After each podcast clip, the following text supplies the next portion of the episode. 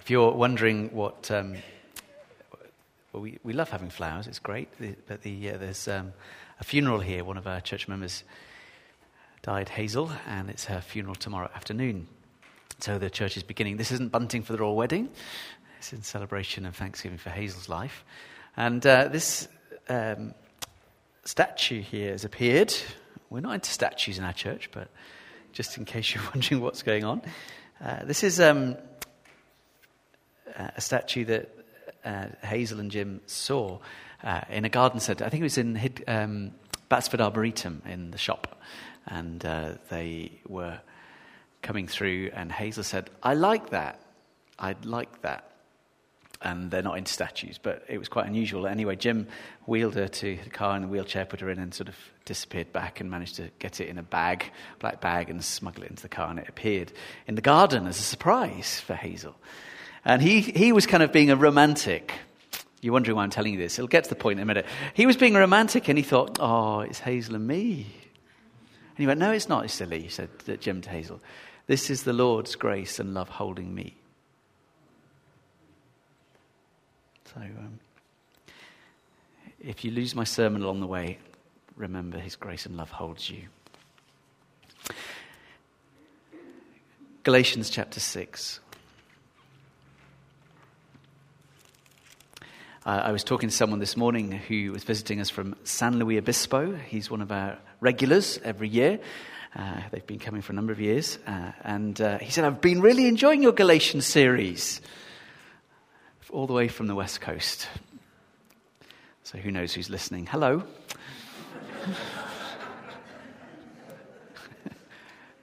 I know. Well, who knows who's listening?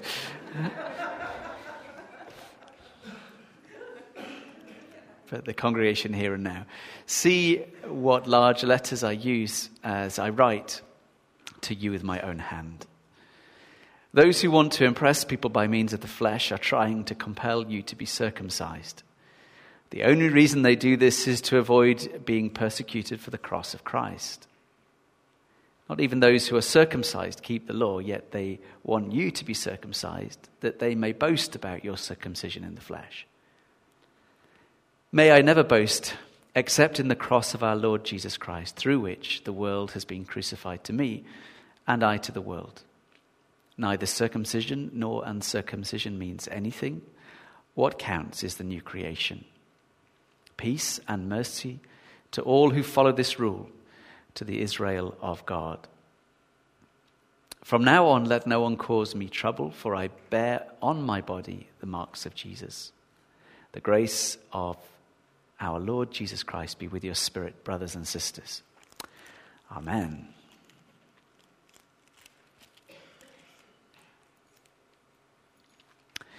I wonder how many uh, emails, should you have email? I won't ask you to confess if you don't use it. Uh, I wonder how many emails you've had in the last two weeks that have got something along the lines in the subject line Act now, GDPR. It's been like a snow flurry, an avalanche of these emails.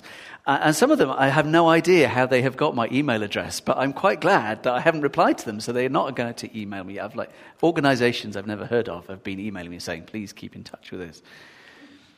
And, and uh, some, I've kind of, it's been like a review. Have you been reviewing who you like and who you don't want to be sending you circulars? If you get one from the church, say yes. Uh, it's important, data protection and all that. Um, but one thing is I've noticed they, they, are, they are very general and very generic. And they even have, when you click it to sign up, they then goes to say, prove your humanity. Have you had one of those? It's like a, it's one of those captcha things where you have to like do an extra step to prove that you're really real. I think the cheek. prove your humanity. They're very generic. One of the things that Galatians has been is far from generic, far from just off the peg, circular correspondence sent out to the masses. These are to people he loves. These are people to whom he knows. Interestingly, that, that Galatians finishes in a very different fashion to many of the other letters of the New Testament that Paul writes. If you look at Romans and uh, in Thessalonians and in many of those, he sends greetings to. If you remember that greeting, Romans particularly has a whole chapter of names of people Phoebe and Junius and Tychicus and all those. But in Galatians, he, he, he, doesn't, he doesn't finish with a, a, a list of, uh, of greetings to specific people. I'm sure he knows who they all are. He's wrote with love and compassion. But he, he sums up in these final few verses, in wonderful ways, the, the kind of summary of the gist of what he's been writing, imploring them, urging them, provoking them to remember calling them back from straying too far. It is one of the earliest letters, probably around about AD 49, the first that we have, uh, part of Scripture, the oldest bit in New Testament terms, the first bit, AD 49. Remember that Jesus um, variously died. If this confuses you, why do we not know? It's probably about AD 30, 30 or 33. Uh, I'm sure he did die and rose again. Uh, but if you think that's only sort of maybe 15, 16, 17 years from his death and resurrection, the eyewitness living account, it's kind of like the turn of the millennium for us. Not that long ago, is it? Not really. And already the, the work of Jesus is unfolding. Already. And he starts to sign off. He is likely to have had a scribe, somebody who was, he was dictating uh, the, the bulk of this letter. But he, in chapter 6, verse 11, he, he uses these phrases See what large letters I use as I write to you with my own hand. Uh, I'll talk about that in a moment. But uh, again, the other time of year you get a lot of correspondence, or used to, is, is Christmas, isn't it? And round robin newsletters are out of vogue. Some people think that's a mercy stack of A4 letters of uh, accomplishments of piano exams and school trips and how wonderful children are and, and all that. And I, I usually read them with some interest. But actually, what really captures me, uh, the, uh, usually for people that I know quite well, they usually write a little handwritten bit at the end. And it's personalized. And it's to me. In no way am I saying that Paul is sending a, round robin Christmas newsletter to the churches in the area of Galatia. But there is something he wants to emphasize. See what large letters I write to you with my own hand. He's, he's drawn away the quill from his scribe, his amanuensis, and, and is penning this. I don't think he's trying to fill up the parchment, large letters, you know, use the space up. It's probable, as I was mentioning a few weeks ago, that he ha- has some sort of uh, eye problem, eye infirmity, uh, that he's talked about this. If you, um, if you look in chapter 4, if you have good old school, multifunctioning uh, paper version, as Phil was calling it this morning, or quick, nimble fingers on devices, it's chapter 4, verse 15 that if you could have done so, you'd have torn out your eyes and given them to me. It's likely that he's become uh, short sighted, perhaps, or has some eye condition. But he's writing to them. Paul, the one who came and preached, Paul, the one who contended for them, Paul, the one who brought them the message of grace, Paul, the one who drew alongside them and showed them a better way, Paul, the one who loved them and in fact, this letter proves really successful. It's kind of blunt at times, it's, it's fairly brutal. Uh, it, it, it, takes no truck, even in the short distance from the resurrection, ascension, and the outpouring of the Spirit at Pentecost, the expansion of God's kingdom, the acts uh, of the Holy Spirit, and of, uh, of, the establishment of a growing missionary movement. That it's, it's no surprise that alongside that, there begins to be the persecution and opposition to seek to undermine what the Lord is building. Essentially, Paul has been saying that, that rather than the outward, an inward change needs to happen. That that was at the, the heart of the gospel, that it's not just the outward conforming, but the inward change of heart, the inner life, freedom from the inside that gets worked out to the outward. It's not just about the religious ceremonial observance. Even though that was seen as good in the law of Moses, that wasn't sufficient to save. Jesus, who came, fulfilled all of the old, and in doing so, superseded it. Not rejecting it out of hand and saying rubbish, but saying now the fullness of all that God planned had come. I was reminded as I was preparing if uh, uh even a prophetic promise is not referenced in Galatians um, but I'm sure it could have been. That's a slightly dangerous thing to say, isn't it? I'm assuming what I knew Paul was thinking. But Ezekiel 36, 24 to 27 would say this. It does say this. For I will take you out of the nations. I will gather you from all the countries and bring you back into your own land. I will sprinkle clean water on you, and you will be clean. I will cleanse you from all your impurities and from your, all your idols. And this is the bit particularly. I will give you a new heart and put a new spirit in you. I will remove from you a heart of stone and give you a heart of flesh. And I will put my spirit in you and move you to follow my decrees and be careful to keep all my laws. The, the prophet Ezekiel in, in the exile, um, 500 or so years before the coming of Jesus, was foreseeing a day where the outward signs of law, of tablet, observe, of observance, of how to match up and, and constantly falling short.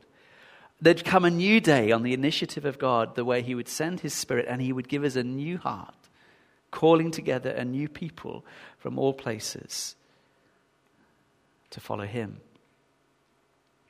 So, in summation, in these concluding remarks, these personalized notes to the church that He loves, to the individuals, He writes with His own hand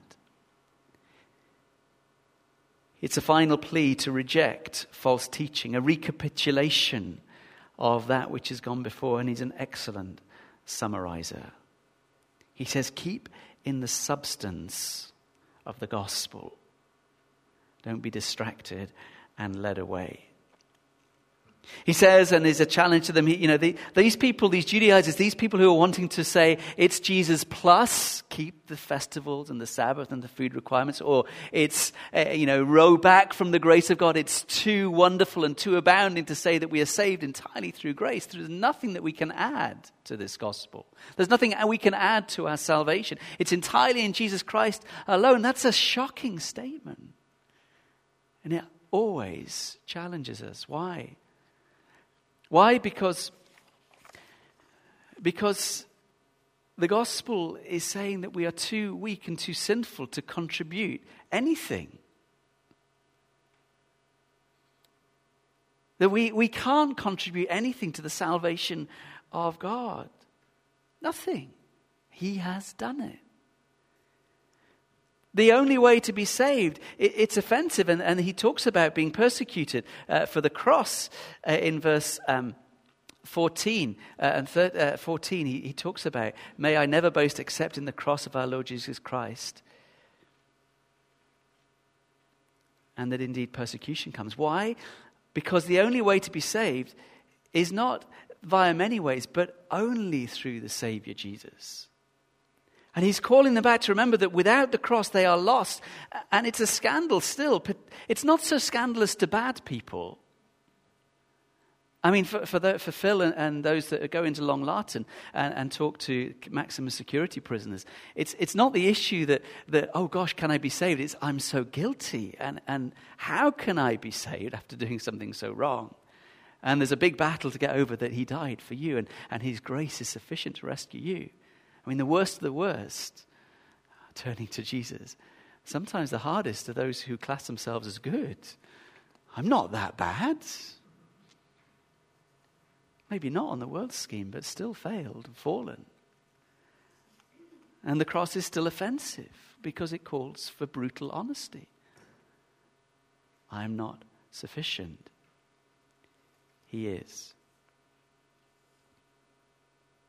Paul challenges uh, the Galatians in his summary to say, actually, you know, these Judaizers, they're not that concerned about you. Those who want to impress people by means of the flesh are trying to compel you to be circumcised. In other words, the more they could get to show conformity through a small cut, slightly ironic statement, the more impressive it is to those who can hold up a slightly weird token of their achievements. But Paul says, no, it's not the outward, it's the substance of the heart. That they're not really passionate about the law of Moses, though they seem to be. If they were passionate about the law of Moses, they would be drawn to Jesus. But they're more about proving things to themselves, about the human externals. But for Paul, for Paul, it's all about Jesus. This is the gospel. This is the good news. This is the focus. This is the linchpin. This is the crux. This is the fulcrum. This is the heart. Jesus. You see, he summarized it. The only way, the only reason they do this is to avoid being persecuted for the cross of Christ. The cross is the heart of all things. Not even those who are circumcised keep the law. They, they want you to be circumcised that they may boast about your circumcision in the flesh. And here he goes. Verse 14 May I never boast except in the cross of our Lord Jesus Christ, through which the world has been crucified to me and I to the world. He boasts in the cross of Jesus. I mean, he uh, uh, gets a little bit carried away when he's proving his credentials in other parts and says he's the tribe of Benjamin and studied under this Gamaliel and uh, of, of, righteousness and zeal. He was uh, second to none, and he, you know, he had the credentials. He could have pulled out his uh, first century business card and whopped it on the table or sent his uh, digital signature on his email and said, Nah, don't you know? I, you know, if there anyone to boast, but he's come to the cross and says this is his whole horizon.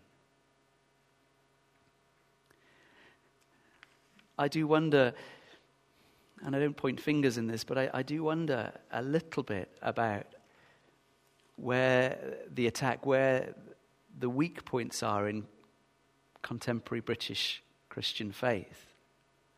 It was drawn clearly to me over a course of weeks a few years ago, and it kind of almost moved me to write a book. Phil and Hermie even bought me a journal to write my book on sabbatical. Still waiting. But in essence, and saved me a lot of time, I'll tell you why I was thinking about writing the book. I never got around to it. There were a series of episodes that happened that just set off a little strain of thought and a little bit of a, a ringing bell to say, please note there is a problem there were a number of songs that came out, and they used a little t- kind of phrase that they seem to have stopped coming out now. But there was a little phrase, uh, and uh, there's a song particularly that sums it up that I always want to change the lyrics on the screen and never get around to it, and the worship leaders keep singing the wrong lyric, in my view. Sorry. But it says, He has made us a way by which we can be saved. God so loved the world. And it, it's a phrase, a way by which we're saved. And, you know, grammatically, there isn't a way, the way. It's not an indefinite, it's not one amongst many. He is the way by which we are saved. And it wasn't just that song, it kind of crept into other th- songs that were coming out uh, in um, particular places. And it irks me. And I, whenever I sing it, I change the song. I'm, I'm like a rebe- rebel about that. And so I just sing my own lyrics. Not to be pedantic, but I actually think it's really crucial that we actually preach Christ crucified, the cross, the cross, alone the cross. I was then at, um, at New Wine, and uh, particularly, and uh, love New Wine, and I happened to be browsing the bookstores because I, I, like books. And uh, this was in my mind, and I'll, I'll, explain one of the contexts. And, and I was, there's lots of great books, and, and none of them I was knocking, and I um, really appreciate many of the authors. But I was really kind of disheartened in a bookstall of many books, I, I could find one classic on the cross, and that was John Stott, The Cross of Christ. And there were dozens and dozens of books, and all great, and I've read some of them and you know recommend them. And they're not anti-Jesus, but I was just sort of struck by how much does the cross of Jesus figure in our thinking? Not just on an evangelistic message, not just in a let's call people to Jesus and the cross and then we move on. I mean, we, we do disciple people and teach them all ways. But I, I wonder do we understand, as Paul wonderfully says? I mean, I'm still trying to figure out. I, I, may I never boast except in the cross of our Lord Jesus Christ, through which the world has been crucified to me. Mean, that's a really broad, encompassing statement, cruciform in shape. I think once we start to understand that, and I'm still trying to work it out, that's why I've not written the book. Get out of jail free card.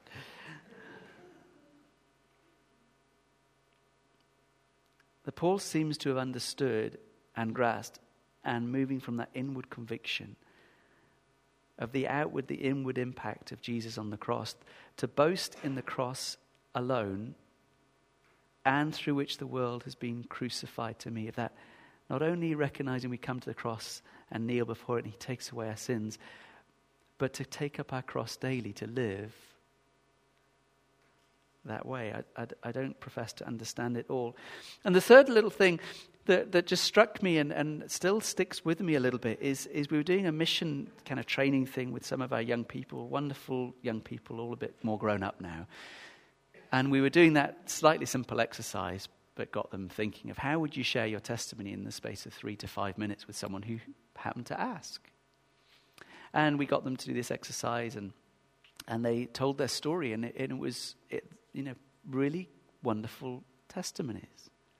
But out of 15 who did it, only one of them mentioned in their story the importance of the cross to them. I mean, they talked about encountering God and being overwhelmed with God's love. Hallelujah, amen. Meeting Jesus, of, of knowing that God had got a plan and a purpose, to know that they mattered to God. They weren't um, irrelevant, all those kind of things. Absolutely important. But the little bell went off in my mind as, you know, working with youth. Have they got the cross in their story?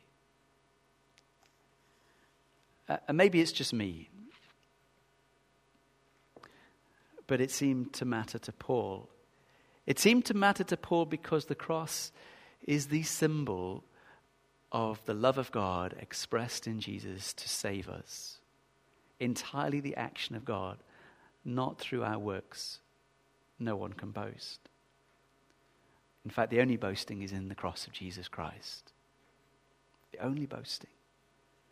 That place where we see the fullness of God's glory expressed and the fullness of God's love acted out. In summary, Paul, Paul moves on a little bit from there, if I can use the word move on. He, he says in verse 15 neither circumcision nor uncircumcision means anything. In other words, it's not the outward. It's not, you know, kind of, well, I don't need to describe in detail what he's trying to drive at there. But it's not the outward form of whether you conform or not by virtue of a religious action rite that has taken place. What counts is the new creation. Remember, he's, he's spent five chapters describing and outline what it means to be children of promise. And then in uh, chapter 5, particularly, he's talked about what that freedom is freedom from, from within. It's not the outward following rules and regulations, but that heart change, that, that, that law being written on our hearts, the grace of God in our hearts, and from within working it out. And he, he kind of describes the difference between life in the flesh and life in the spirit. The old way, which leads to debauchery and, uh, and um, uh, of idolatry and witchcraft and hatred and discord and all those kind of things, or the fruit of the Spirit from being regenerated, new creation within. We can't manufacture this. This is a sovereign work of God. The fruit of the Spirit love, joy, peace, forbearance, kindness, goodness, faithfulness, uh, um, gentleness, and self control. Against these things, there is no law. In other words, new creation. It's not the outward form, it's not the whitewashing, but the inward. Jesus talked about the religious who were rotting within and seem to be bright white without.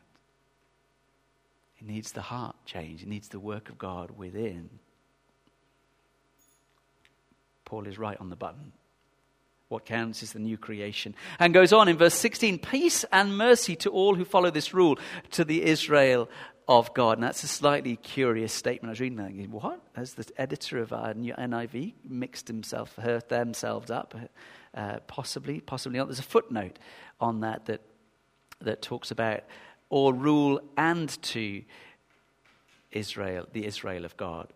In essence, uh, Paul is in here is using this word, uh, this rule. It's a, it's a military metaphor. He's saying that he's now uh, conscripted. He's walking as a soldier of God under the rule, the direction of God, who's calling together his new people.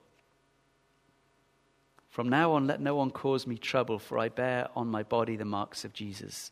I think he's referring there probably to the signs of having been whipped and flogged and shipwrecked and, and so forth, not to some slightly weird spiritual kind of um, stigmata or anything like that. I think it's just the, the physical realities of being persecuted, that he bears on his body the marks of Jesus. Why is he summarizing? Because he's concerned for them. Verse 18 The grace of our Lord Jesus Christ be with your spirit, brothers and sisters. Amen. He's back to the start. Chapter 1, verse 3 Grace and peace to you from God our Father and the Lord Jesus Christ, who gave himself for our sins to rescue us from the present evil age, according to the will of God and the Father, to whom be glory forever and ever. Grace, verse 18, of our Lord Jesus Christ be with your spirit. The grace of God through Jesus Christ is all we need. No additions, no circumcision, no Sabbath keeping, no law abiding. It's freedom that Christ has set us free. Grace alone from the inward out. It's an astonishing letter, and it's the early one, and it finds its context in the story of Acts that Paul is, is this pioneer missioner. He's the opponent, the religious one, the zealot, persecuting the Judaizers, saying they're straying from the good law. And he encounters Jesus on the road to Damascus. Uh, and he realizes it's not about that, it's about him, Jesus, the crucified and raised Messiah, the one prophesied from the Old Testament. But these Judaizers can't accept it. In chapter 14 of Acts, there, Paul and, and Barnabas are preaching the gospel, and a controversy happens. Certain people, verse 15, I, I know um, uh, Sarah's got this on the, tech, on the screen for us. Certain people came down from Judea to Antioch and were teaching the believers unless you're circumcised according to the, uh, the custom taught by Moses, you cannot be saved. And this brought Paul and Barnabas into short, sharp dispute, dispute and, and debate with them. So Paul and Barnabas were appointed along with some of the other believers to go up to Jerusalem to see the apostles and elders about the question. Everything was at stake. The church sent them on their way, and they traveled through Phoenicia and Samaria, and they told how the Gentiles had been converted. And this news made all the believers very glad. And when they came to Jerusalem, they were welcomed by the church and the apostles and elders, to whom they reported everything God had done through them. Then some of the believers who belonged to the party of the Pharisees stood up and said, The Gentiles must be circumcised and required to keep the law of Moses the apostles and elders met to consider the question. And after much discussion, Peter got up and addressed them. Really interesting what he responds to them. What Peter had seen at the house of Cornelius. Brothers, you know that some time ago God made a choice among you that the Gentiles might hear from my lips the message of the gospel and believe. God, who knows the heart, showed that he accepted them by giving the Holy Spirit to them, just as he did to us. He didn't discriminate between us and them, for he purified their hearts by faith. Now then, why do you try to test God by putting on the necks of Gentiles a yoke that neither we nor our ancestors have been able to bear? No, we believe it's through the grace of our Lord Jesus that we are saved, just as they are. The whole assembly became silent as they listened to Paul and Barnabas telling about the signs and wonders God had done among the Gentiles through them. And when they'd finished, James spoke up. Brothers, he said, listen to me. Simon has described to us how God first inter- intervened to choose a people for his name from the Gentiles. The words of the prophets are in agreement with this, as it's written and this is from Amos. After this, I will return and build David's fallen tent. Its ruins will rebuild. I will restore it. The rest of mankind may seek the Lord, even all the Gentiles who bear my name, says the Lord, who does these things things known from long ago. It's my judgment, therefore, that we should not make it difficult for the Gentiles who are turning to God. Instead, we should write to them, telling them about to abstain from food polluted to idols, from sexual immorality, from meat strangled of animals and the blood. And uh, for the law of Moses had been preached in every city from the earliest times and read in the synagogues in the Sabbath.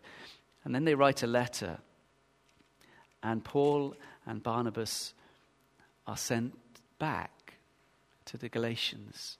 Paul has written this letter, it's been delivered, and in the timing of God, this festering issue of what is grace is the cross enough? Is salvation through faith enough? And Paul writes to the Galatians and said, Of course it is. But that explodes, that issue explodes. It's not been resolved. And it comes to the Council of Jerusalem, and they, they sit and they discern and they gather and they say, Don't you know it's about the Spirit and about the inward? It's, don't you see how the, the, the people who have received the Spirit, that's God's favor, that's God is accepting, that's God's uh, seal, saying they have believed in Jesus. And that is enough. As we've just sung, Your grace is enough, more than I need. And that key moment in the story of the church is a seminal moment. He has done it once and for all. Through the story of Galatians and the letter that was written,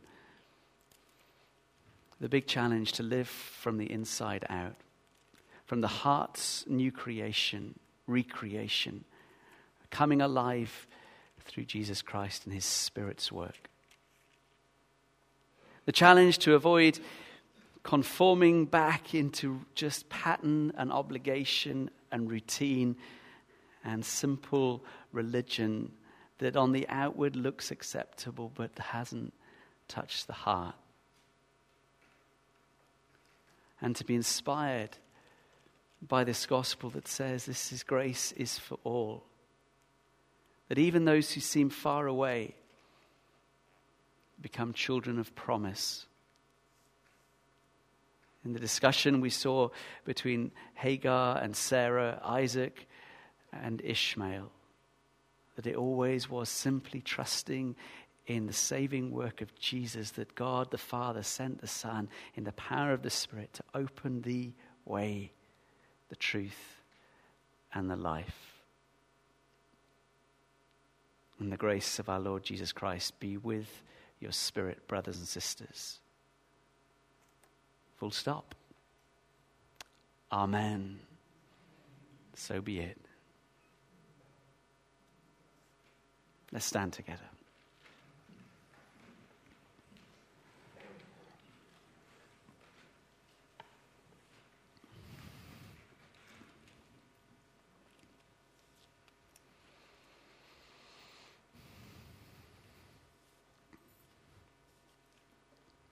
Sisters and brothers, we're, we're so privileged that this letter is written to our sisters and brothers, and it's, it's written to us from the loving, compelling heart of Paul to disciple us, to shape our thinking, to quicken our spirit, to wonder again at the immense, wonderful purposes of God that weave and emerge through the pages of the old and the calling of Abraham and the, the gifting of Isaac of, of promise, of the law that, that was given as good but, but given to and pointed forward to a better.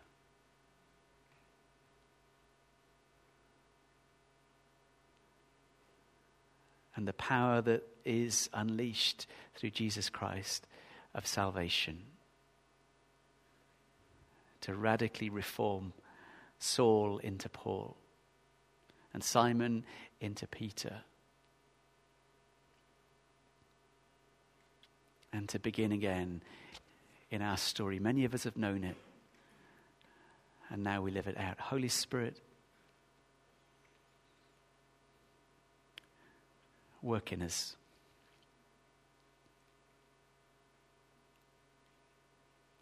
Yes, to Bible read and pray,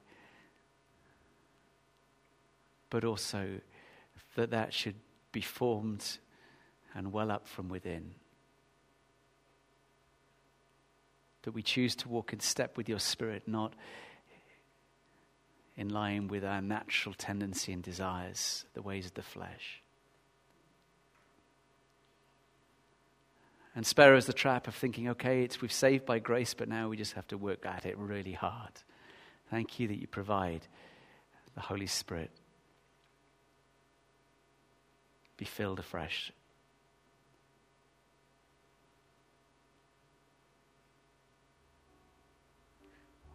Wherever it is in, in our lives that you are at work, whatever it is that you're working on, to let us be like Jesus we bless and say yes. Grace and peace to us. Power of God to us. But I pray too, as Paul has just summarized, to live a life that is shaped by the immense power and overwhelming love of God that is cruciform in shape. That, as we've sung in a song just earlier, from heaven you came, helpless babe. So let us learn how to serve, that we may live. This is our God, the servant king.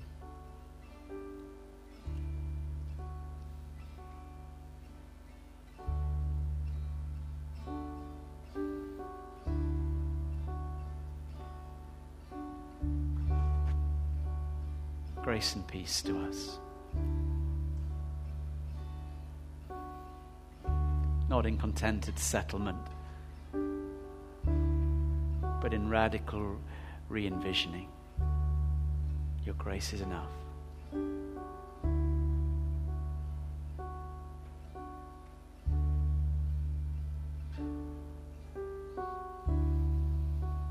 And help us to know how to boast about you, Jesus.